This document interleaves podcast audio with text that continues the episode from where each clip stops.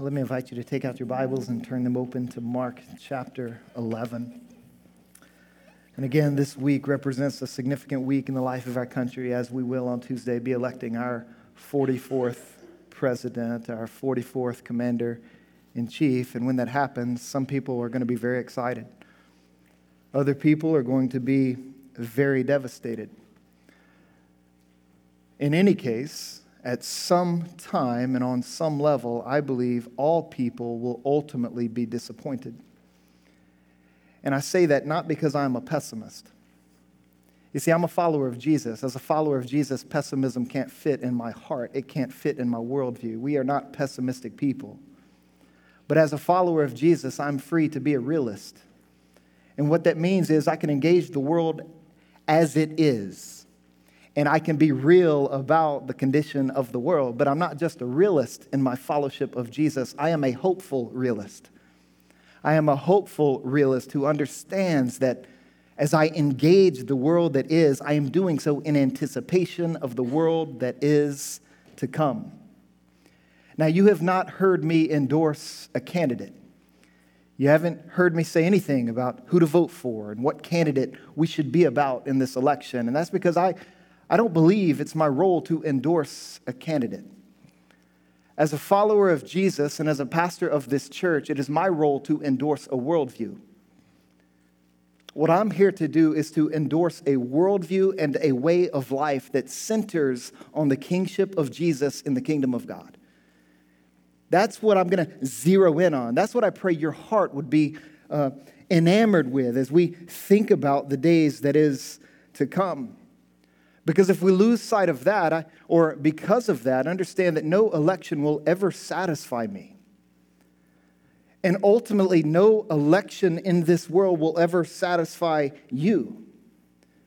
No politician, no personality, no political campaign or party's platform will ever square entirely with the kingdom of God. And so let me encourage you as we step into this week to be very careful that you do not tie your hopes too firmly to a specific candidate, to a specific campaign, to a specific political party. Let me encourage you as followers of Jesus to remember you are a sojourner. This world is not your home. Yes, you love this world. You live in this world. You love this world for the sake of the world that is to come. But understand, you are a sojourner traveling through this world, eagerly anticipating the world that is to come. And so, regardless of the outcome on Tuesday, regardless of the outcome on Tuesday, remember who you are, Christian. Regardless of the outcome, remember where your chief allegiance lies. Your chief allegiance does not lie with either political party. Your chief allegiance does not lie with either political candidate. Your chief allegiance does not lie with a governmental system, whether it's called the United States of America or any other nation from which you come. Your chief allegiance does not lie there. And regardless of the outcome, Christian, eh, remember the law of Christ, which is love. And the law of Christ, that is love, understand that that love applies not simply to your neighbor, it also applies to those you may consider to be your enemies because they punched a different ticket. The law of Christ governs us. And we love those around us, whether we agree with them politically or not. So be careful how you engage in those conversations. Don't engage them in such a way that betrays your identity as a follower of Christ and your citizenship in the kingdom of God. So we consider those thoughts this evening as we turn our attention to Mark chapter 11. Because in the midst of all the chaos that has characterized this year's campaign, God, in His providence and in His wisdom, this was an accident on my part. We just happened to be fall. I didn't realize this passage was falling on this Sunday. But God, in His providence, puts us in a passage that draws our attention to and our affections for the king that we need. He, a passage that zeroes us in on who Jesus is and, and what it means for him to be king. This is how the passage begins in verse 1. It says, Now when they, that they refers to a large crowd. At this point in time, a large crowd of people have started following Jesus towards Jerusalem. This crowd of people that includes the 12 disciples, but it includes a lot more. They're walking with Jesus towards the city. They're going to Jerusalem, and, and up to this point, Jesus has spent about three years ministering in about 35 different locales, different locations. So his reputation has spread far and wide. Many people are interested in Jesus, many people are enthusiastic about Jesus. So this crowd of people have rallied behind Jesus, and Jesus has orchestrated things in such a way that this moment comes at just the right time. He's entering Jerusalem at the beginning of Passover. Passover is the chief festival in the life of the people of Israel. This is the most important time of the year for the Jewish nation and the Jewish people. And he knows this, and he's engaged, he's entering Jerusalem fully aware of what this season and what this time represents. Now, when you read through Mark's gospel and you compare it to the other gospels, Matthew, Luke, and John, you're gonna, you, you may not find prior to this moment a lot of overlap. Mark tells stories that aren't included in Matthew. Luke tells stories that aren't included in Mark. John tells stories that aren't included in Luke, and vice versa, all leading up to this moment, to this point. And all of the Gospels include just kind of a survey of three years of ministry that Jesus engaged promoting and proclaiming his kingdom up to this moment. But when Jesus turns his attention to entering Jerusalem, this is where you begin to see symmetry. This is where you begin to see continuity. This is where things slow down. In Mark's gospel, three years of ministry comprises 10 chapters. But the last five chapters, from this point all the way to the end of the book, one week. Mark is zeroing us in on what is ultimately important for us as followers of Jesus. And all the gospel writers do that. Jesus approaching Jerusalem, he's getting ready to fulfill the purpose for which he has come. And a large group of people are traveling with him on this road. And when you see in verse 9 that everyone's excited that as he's entering Jerusalem, people are beginning to cry out and to celebrate his arrival, they, they, they're starting to suspect that Jesus is the Messiah, that he is the expected king to come. And so they're crying out, Hosanna, blessed is he who comes in the name of the Lord. Blessed is the coming kingdom of our father David. Hosanna in the highest. That word, Hosanna, means save now. The crowd is clamoring for a king who'd bring salvation. They're clamoring for a king to save. They've placed their hope in Jesus. This is an exuberant and enthusiastic time. But if you compare this account with Luke's account, Luke tells us about a conversation that happens right after the people cry this out towards Jesus. The Pharisees and the scribes step up and they actually tell Jesus to tell his disciples to pipe down, quiet down. They shouldn't be hollering that in that way. They shouldn't be ascribing that title and that power and that importance to you. And and then Jesus turns to the, to the Pharisees in Luke chapter 19 and he answers them I tell you, if these people shut up in this moment, if they got silent now, I tell you, the very rocks will begin to cry out. Jesus understands the gravity and the epic nature of this entrance into Jerusalem and what we begin to see just echoed in the hearts and the hopes of these people. You, you, you kind of see a mirror into your own life and into our lives that we ultimately are all clamoring for a king. We are all clamoring for a king in different ways, shapes, or forms. We want kings in our lives to be able to do certain things for us. And not unlike the people clamoring for a king in this passage, we do so because we hope for deliverance. We clamor for a king because we hope for deliverance. We, we want to coronate someone or something who can deliver us from our oppressors, who can deliver us from our undesirable situations. We want a king who can bring deliverance. But not only do we clamor for a king because we hope for deliverance, we do so because we hope for security. We want a king who can secure his kingdom. We want a king who can secure his people. We want a king who can be, who can provide security for us. And we understand that when a king is able to bring deliverance and when a king is able to bring security, that king will also bring peace. We clamor for a king because we hope for peace.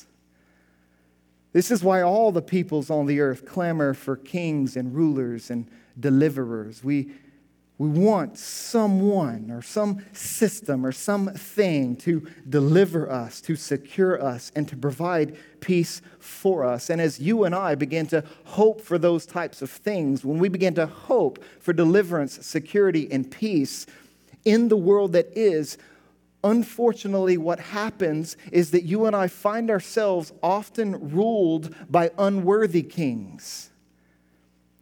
We find ourselves ruled by unworthy kings, looking to the wrong people, places, and things to deliver us, secure us, and to establish peace for us. You've seen a glimpse of this in various ways as we've journeyed through the Gospel of Mark. We've seen people. Uh, ruled by unworthy kings all throughout this gospel. Let me just give you a survey of a few of the ways in which we've seen this happen and a few of the ways in which this happens in our own hearts and our own minds right now. If you look back in Mark chapter 6, we're introduced to a guy named King Herod. King Herod, that when Mark uses that phrase for Herod and he calls him a king, understand that it's kind of tongue in cheek. Herod wasn't a king.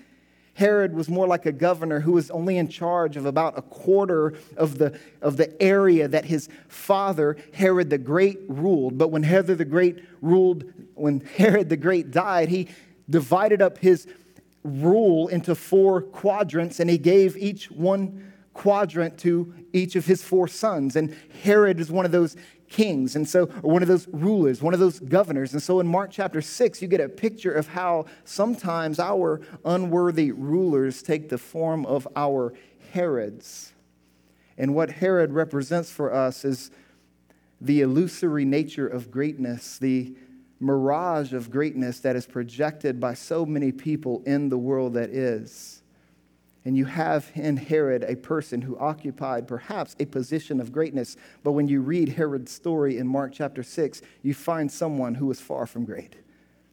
In Mark chapter 6, you find a man who was a schemer and a manipulator.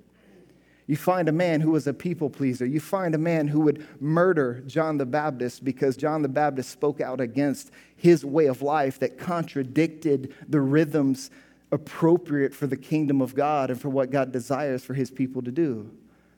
That's the kind of greatness, the kind of Herod that we have. Now, one of the ways that this, I think, impacts us today as we consider these unworthy kings that sometimes rule our lives, we too have our Herods. We too have our politicians that we look to to provide deliverance, security, and peace. We too have our political parties and our ideologies and our governmental systems, and we place our hopes in those Herods to deliver us and to secure us and to give peace to us. And we even see echoes of this, not only in the political realm and in the political world and just the climate that we're in today. You see this even in the American culture and in the American society. You find this this clamoring for a king and this being ruled by unworthy kings when you just examine our infatuation with things like celebrities and sports teams and the way in which when we celebrate the victories of our teams, we do so because it pulls us out of a sense of the mundane. It delivers us from a feeling of inadequacy or being in a losing state and putting us into a winning state. You see how the fans of the Chicago Cubs just went nuts, feeling, filling the streets of, of Chicago to celebrate their World Series after a 108 year drought. You, you saw the effect that that had on a city, this, this type of Herod that lifted this people, this city, out of the mundane, out of the history of loss that they have been accustomed to. This impulse, I think, beats within us all where we look to our various types of Herods to bring deliverance and to give us security and to bring a sense of peace to our lives. And, but not only do you see it in Mark chapter 6, when you just find a guy like Herod present in the narrative, you move into chapter 7 and you see how sometimes for some people, we find ourselves ruled by the unworthy king of our traditions. Mark chapter 7, you see this example played out in the life of the Pharisees and the scribes. And they're engaged in a conflict with Jesus, and Jesus calls them out for their hypocrisy. Listen to what he says in verse 6. And he says to the religious leaders, Well did Isaiah prophesy of you, hypocrites. As it is written, This people honors me with their lips, but their heart is far from me. In vain do they worship me, teaching as doctrines the commandments of men. Then he says, You leave the commandment of God and hold to the tradition of men. You see in there this impulse, how sometimes people are ruled by the unworthy ruler, the unworthy king of their traditions. This happens a lot today when you find people who are looking to yesteryear or to yesterday to be reestablished. They don't like the changes that are taking place in a neighborhood or the changes taking place in a city or the changes taking place in a country. And for them, their solution isn't so much to look to the living God to guide them through the changes. Instead, they look to their traditions and the restoration of their traditions and the restorations of what they're familiar with or accustomed to. Just bring those in, all will be well. Traditions can be good, but traditions are terrible gods. We don't want to be ruled by our traditions because traditions are terrible gods. And if a church or a people or a community of disciples find themselves ruled in this way, what will happen is that group, that community, that church may risk may risk losing their, as we've talked about before, their saltiness, their piquancy. They lose how, what it means to engage the world that is as it is all in anticipation of the world that is to come. So you find an example there. Sometimes traditions become unworthy kings, but then you keep moving on into chapter 8 and you see a moment here where perhaps the most common unworthy king that we're all tempted with is the king of self. This is what Jesus challenges in chapter 8. You get into verse 34. Jesus makes that statement when he's calling his disciples, when he's establishing his kingdom. He's saying, This is what's required. This is what I'm going to, this is what you, the type of response you need to give to me. He calls to them, the crowd, with his disciples and says to them, If anyone would come after me, let him deny himself and take up his cross and follow me. So self denial there, cross bearing. Then he says, For whoever would save his life will lose it, but whoever loses his life for my sake and the gospel's will save it. With those words, Jesus is contradicting the basic impulse of the human condition this impulse to be ruled by self, to be self determining people, self governing people, to make the most passionate pursuit of our lives the discovery of self. And, and perhaps if we are ruled by self, we're giving ourselves to this unworthy ruler. This is this self proclaimed monarchy that we have all established as a result of our fall from God's glory in Eden. then you move on and you see a couple of more examples just to get the wheels turning. You move into chapter 9 and you see another unworthy king there when it comes to our ambitions. And we saw about all those awkward conversations that this, the disciples had with Jesus when they were aspiring for greatness and they were aspiring for certain uh, positions of status in the kingdom. And, and they were wanting greatness, they were wanting status. And then Jesus comes in and he flips the script and says, No, you, you don't understand what greatness really is. You, you're subscribing to an illusion of greatness. You need to come be swept up into the rhythms of the kingdom of God that defines greatness in terms of service and sacrifice. And so ambition too can become an unworthy ruler because what happens when we are ruled by our ambitions, all of a sudden we are looking to those around us to serve us rather than to serve them. And that is an unworthy way of life. That is a way of life that contradicts the, passion, contradicts the passions and the priorities of the kingdom of God. But then you move into chapter 10 and you see another example of an unworthy king there when you have the story of the rich young ruler. You have a man who's ruled by his money. You have a man when he hears the call to life that is to follow Jesus, and he's told, Go sell all that you have and then come follow me. He's unable to do it. His heart is too attached to, this, to the ability money has to deliver him from temporary problems. His heart is too attached to the sense of security that wealth can provide him.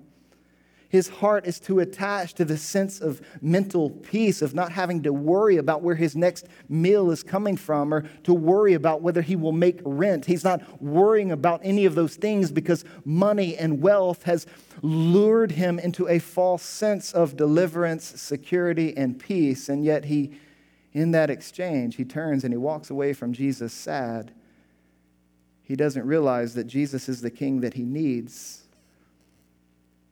and so you consider just those examples, and there's a lot more that we could just kind of pan back and explore together on. But let me just ask you the question what unworthy king is ruling your hopes right now?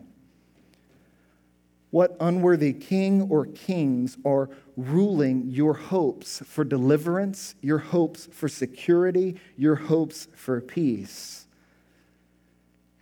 And as you identify those, I want you to bring those to your mind so that hopefully tonight, as you look into Mark 11, you begin to see how we find in Jesus the king that we need. You're willing to, to repent of those kings. You're willing to turn your back on those kings. You're willing to turn from those kings and to square your faith up, to put your hope in the king that we all need, who is Jesus, which this passage is designed to show us.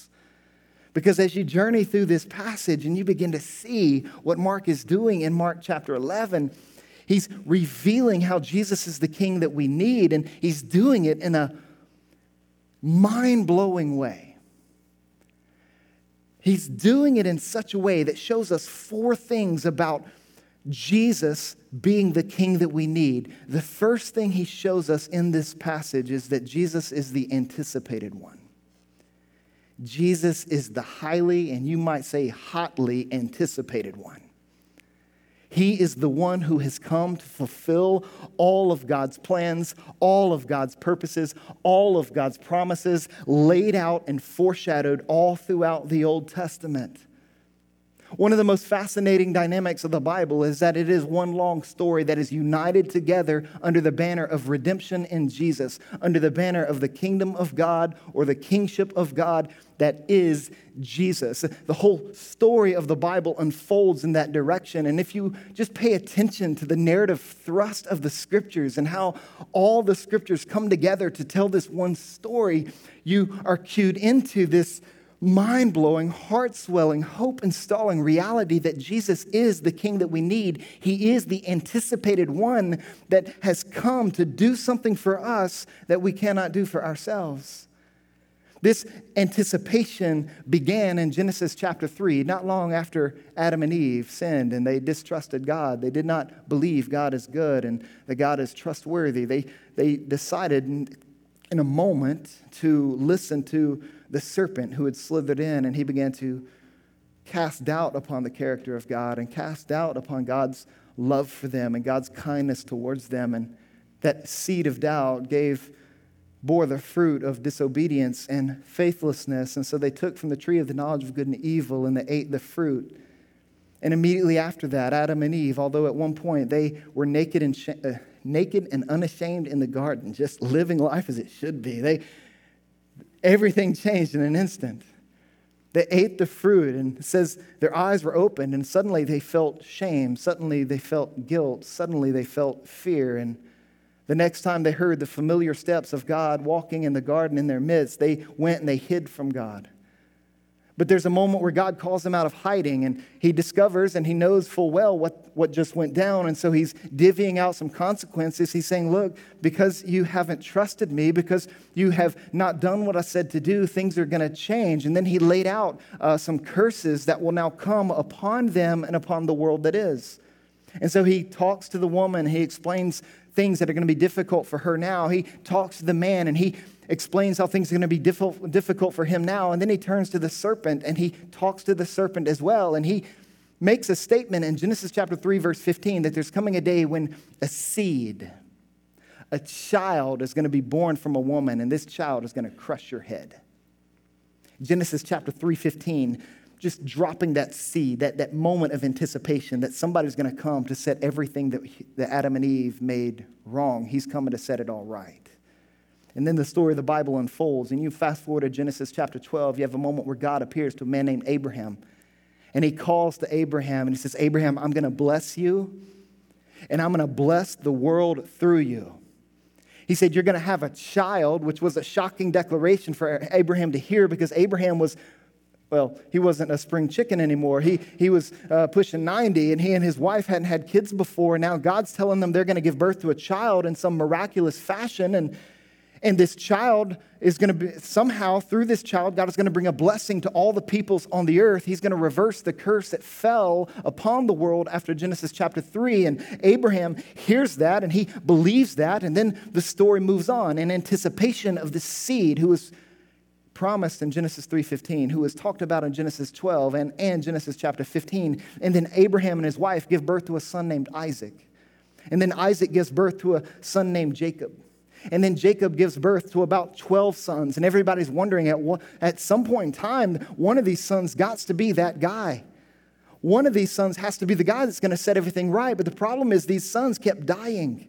They kept dying. And, and it came to the point where Jacob, who received the same promises that his father Isaac and his grandfather Abraham had received, he's on his deathbed and he has his 12 sons come to him and he takes this moment to bestow a blessing upon them. And there's this moment where Jacob is blessing his 12 sons and he's making some promises to them. He's prophesying some things. And when he got to one of his sons, a son whose name was Judah, this is what he said. He tells Judah in Genesis 49, verses 10 through 11, that the scepter, this, this kingly image, the scepter shall not depart from Judah nor the ruler's staff from between his feet, until tribute comes to him, and to him shall be the obedience of all the peoples. He says, coming from the tribe of Judah, from the line of Judah, there's coming a king, and to him shall be the obedience of all peoples, the blessing of all peoples. Then the story continues, but that, that seed, that, that, that person from the line of Judah had not yet appeared, and you get into about 1 Samuel, just fast forwarding, forwarding a lot, there comes a point where all of Abraham's natural and physical descendants are eventually brought into Egypt where they're slaves for a while, and then God miraculously delivers them, and, and Passover happens, which is what everyone is celebrating in Jerusalem in Mark chapter 11. He delivers his people, he, he brings them into the promised land, and as the people are in the promised land, they're looking around at all the nations around them, and they're saying, Well, they've got kings, they've got kings, they've got kings. We don't have a king. And they say, God, will you give us a king? And they start clamoring for an earthly ruler who would give them deliverance, security, and peace. Of course, God did not want to give them a king. He wanted the people of Israel to be distinct from all the surrounding nations. And so at first, he wanted to set it up that way, but the people kept clamoring. And so God gave them what they want, and they wound up with Saul. The problem with Saul becoming the first king of Israel is that Saul came from the tribe of Benjamin, one of Jacob's other sons. So he didn't come from the right line. And Saul, yes, at points he was a good king, but his kingdom eventually deteriorated and he did not do a good job. And when Saul was removed from kingship, uh, God sought to provide another king. And you move into second chapter Samuel, or first Samuel, you have this moment where Saul fails, and then God provides another king, only this king comes from a tiny village called Bethlehem. And this king would come from a man named Jesse's home, which, who was of the tribe of Judah. And this king who was anointed and appointed by God to be the ruler of Israel, to bring them deliverance, security, and peace. This king's name was David. And he was a surprising choice because he wasn't like his older brothers. He wasn't rugged and handsome and strong and burly. He wasn't kingly in his stature. He was the youngest of the sons. He didn't even get to come to the first meeting where the prophet was trying to find who the next king would be. He was left out because he wasn't even considered. But then Samuel the prophet said, Go get David, bring him in. We're going to. And then once he saw David, God said, That's my guy. That's who's going to rule my people. And so David then is anointed king, and eventually he assumes his kingship, his reign, his rule over the people of Israel. And And then towards the end of his reign in 2 Samuel chapter 7, David's about to die and and his son Solomon is about to assume kingship. The, the kingdom is going to pass along his lineage. And there's a moment in 2 Samuel chapter 7 where God makes a promise to David look, I'm going to establish your reign and your rule, and it's going to be an eternal kingdom. I'm going to I'm going to make an eternal kingdom. And he begins to echo the promises that were once made to Judah, echo the promises that were once made to Jacob and Abraham, echo the promises that were once made to Adam and Eve in the garden that from the tribe of Benjamin, from the tribe of Judah, from David's lineage, a king is going to come who's going to set everything right. And this excited everyone. This heightened everyone's anticipation for this person to come. And then you move into the Psalms, and a lot of the Psalms were ascribed to David. They were songs that he wrote in worship to his God. And what's amazing about some of these Psalms, you take Psalm chapter 1 and Psalm 2, you, David, you hear him singing songs that anticipate the arrival of his descendant, that anticipate the arrival of God's son, of the son of David who would come and set everything right this son who would rule the nations. Then you get into Psalm 110, and there's a moment where David is rejoicing that God is going to send a king. And, and then he makes clear in Psalm 110 that this king is also going to be an eternal priest, and this eternal priest is going to rule the nations. So you see it echoed and anticipated in the Psalms, and then you get to the prophets, where you start reading the books titled after guys with strange names. Isaiah, not so much, but you get into like Hezekiah and Zechariah and those types of names, like maybe so. But Isaiah, for example, you get into Isaiah's writings, and he heightens this anticipation as well. He prophesies in Isaiah chapter 9 a child will be born to God's people, and a son will be given. And this king will rule forever as a wonderful counselor, mighty God, everlasting Father, Prince of Peace. Then you read through Isaiah's book and you come into chapter 11, and this same child who would become a king, this king would come from the root of Jesse. He, he's going to come and he's going to be a beacon. He's going to be a light that's going to bring hope and deliverance and security and peace to all the peoples on the planet. And this is prophesied there. Then you turn the corner and you get into Jeremiah. You hear Jeremiah saying similar things that there's coming a king who's going to save God's people. Move into Ezekiel you have a description where the king is going to come and he's going to be shepherd over God's people. He's going to lead God's people into peace, Ezekiel would say. Then you get into the minor prophets, a guy like Amos, in Amos chapter 9, verse 11, who tells us there's coming a king who, who will restore the fortunes of God's people, a king who will establish the fortunes of God's people forever, echoing everything that has come before him. And then, most notably, perhaps, you step into Zechariah. And in Zechariah chapter 9, verse 9, this anticipation reaches in some ways a climax with these words. Zechariah tells his readers, Rejoice greatly, O daughter of Zion. Shout aloud, O daughter of Jerusalem. Behold, your king is coming to you. Righteous and having salvation is he. Get this humble and mounted on a donkey humble and mounted on a donkey, written about 500 years before Jesus' entrance into Jerusalem, humble and mounted on a donkey, on a colt, the foal of a donkey. When you step into Mark chapter 11, you're supposed to see how Jesus is the anticipated one. He's the one that all of the history recorded in the Old Testament was longing for and hoping would come to do what God said he would do hoping that he would come and bring ultimate deliverance, ultimate security, and ultimate peace to the world. This is all being laid out in Mark chapter 11, as you find here about 11 verses, and six of them are talking about a colt. And you're wondering, what's the big deal? Why is Jesus paying so much attention to a colt? Well, he's paying attention to a colt because he is the anticipated one. He arranges things, he foreknows the situation, whatever the case may be. Jesus is intentionally showing himself to be the fulfillment of all of the Old Testament's anticipations, all of their promises, all of the Old Testament's predictions. And he is the, the anticipated one. Now, what's surprising about this to some degree is that when Jesus enters Jerusalem, he does so, yes, on a colt as prophesied, but he doesn't enter Jerusalem on a, a war horse. He doesn't enter Jerusalem in a way that many Jews might have expected their Messiah to come because they, some had expected him to come and he would drive out the Romans and establish the nation of Israel in that space and in that time. And, and Jesus is showing, no, I'm coming on a colt. And a colt's not very fast if we're in battle, right?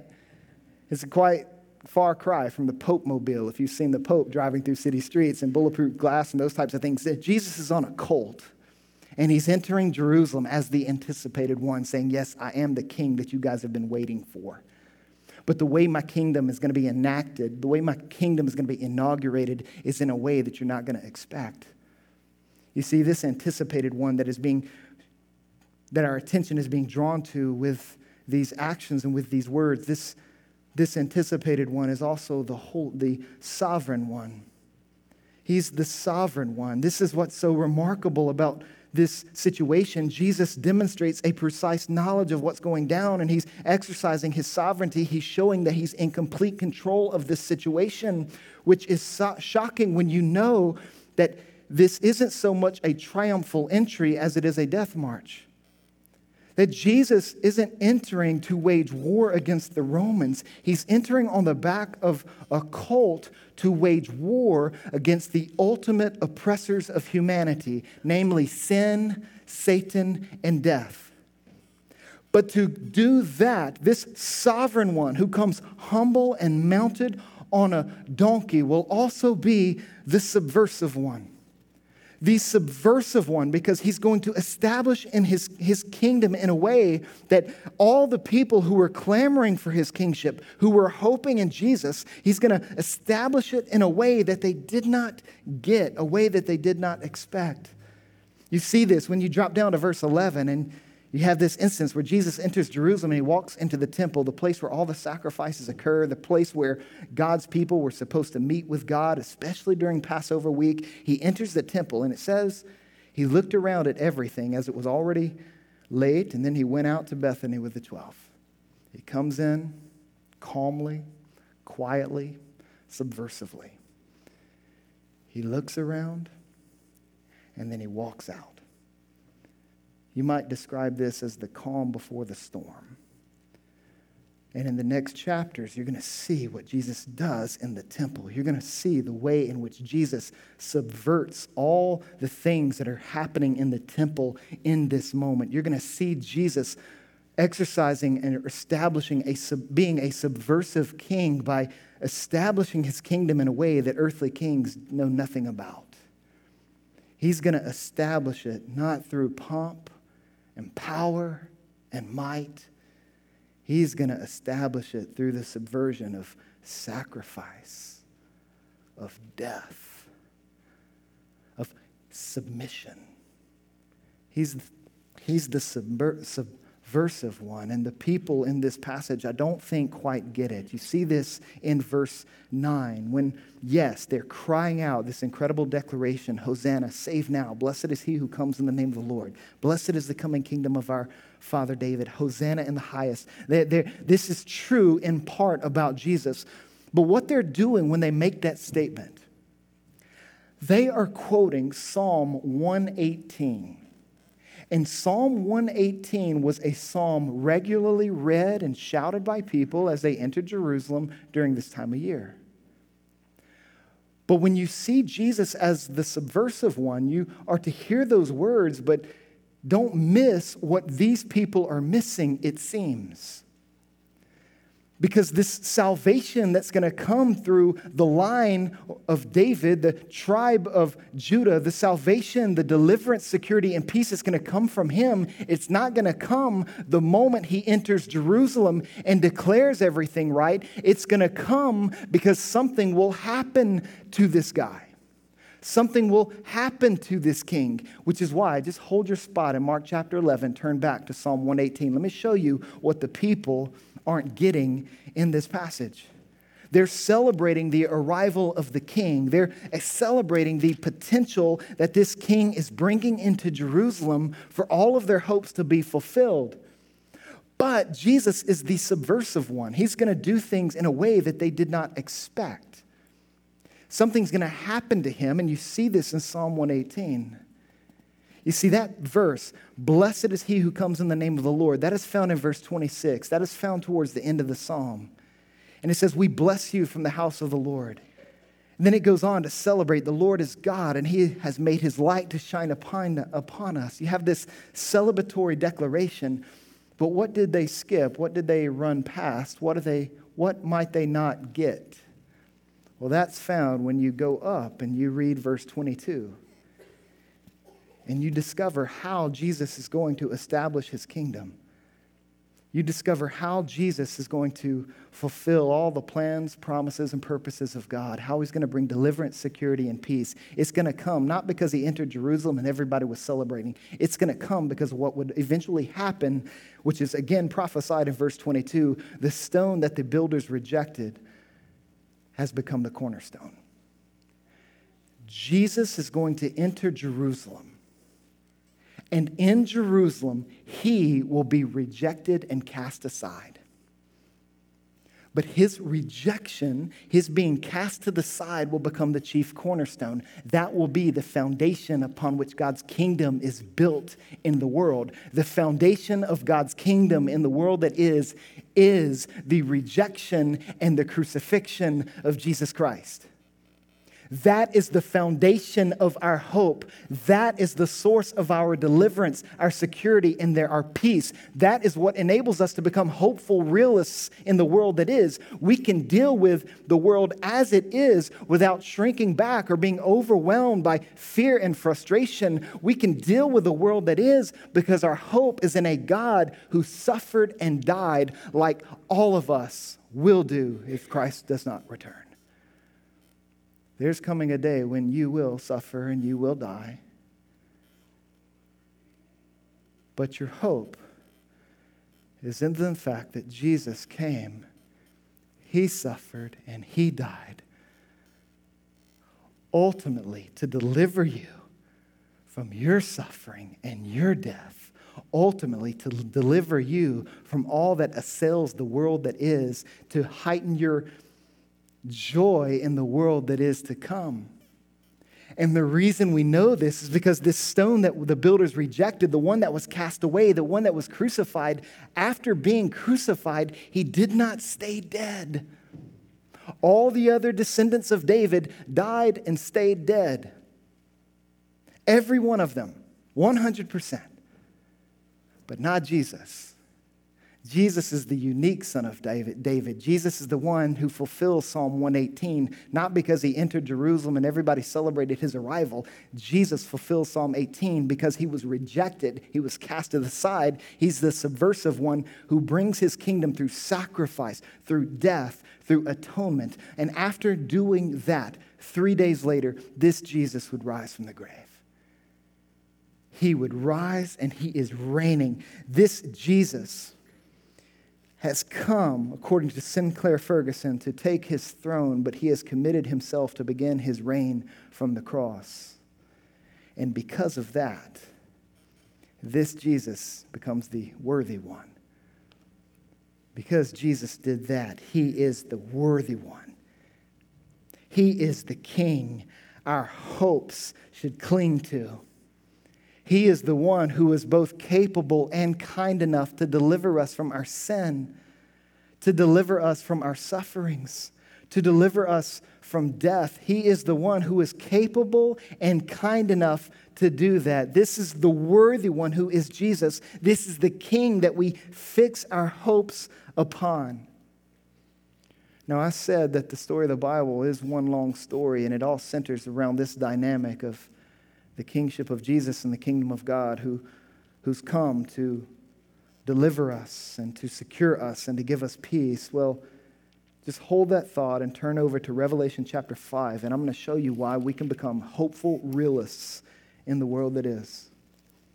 Revelation chapter 5, you come to the end of the story. Revelation is a complicated book to be sure, but it is a book that a man named, where God gave a guy named John, one of the apostles, one of the disciples who walked with Jesus into Jerusalem. He gave this guy a glimpse of the end, showing him where the world is heading, showing him how the kingdom of God is going to be consummated and fulfilled one day. And you get into Revelation chapter 5, and there's a moment where people are are uh, upset. They're having a hard time because there's this scroll, and the scroll has seven seals, and, and this scroll has to be open in order for salvation to be completed for deliverance and security and peace to be established.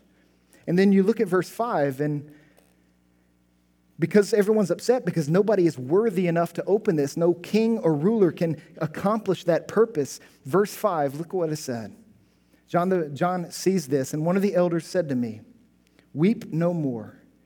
Behold, the lion of the tribe of Judah, the root of David, has conquered the root of David has conquered. How has he conquered? Through his crucifixion and through his resurrection. That makes him worthy to establish this realm of salvation. That makes him worthy to establish the kingdom of God that will be one day fully realized in the world. The kingdom of God that will come and make all things new fully and finally. This is why you drop down in verse of chapter 5 to verse 9. This is why, I get this in verse 9. Listen to what's going on in this moment. Everyone who observed this, who saw this, the angels, everyone else who were the elders who were witnessing this strange moment to be sure, but listen to what they're singing. It says in verse 9, they sang a new song, saying, Worthy are you to take the scroll and to open its seals. For you were slain, and by your blood you ransomed. Remember, Mark? Remember Jesus saying, The Son of Man came not to be served, but to serve, but to give his life as what? As a ransom for many? There's the language again.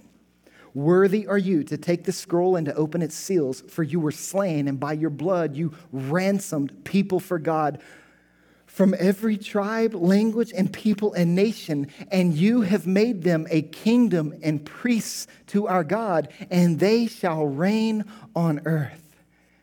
Jesus is the worthy one because he's the only one who can do that. Jesus is the king that we need because he's the only one who can deliver us from that which assails all of us our sin, our spiritual enemy and the death that awaits us. So we put our hope in Him. And as we do so, we deal with the world that is realistically. We deal with the world that is without being pushed back and knocked over by every change that happens in the culture or the government or anything that we might, any unworthy king that may fail us who's unable to deliver us and secure us and to give us peace, we put our hope in this Jesus who is worthy because he's the only one who can do this. And there's coming a day when this king returns and we all join with what's taking place in Rome, Revelation chapter 5. We begin to sing, Worthy are you, worthy are you, worthy are you, worthy are you. And as we know, we will sing that one day. We live our lives in the world that is, saying, Worthy are you, worthy are you, worthy are you. You are King. You are the one upon whom I put my hope. Let's pray.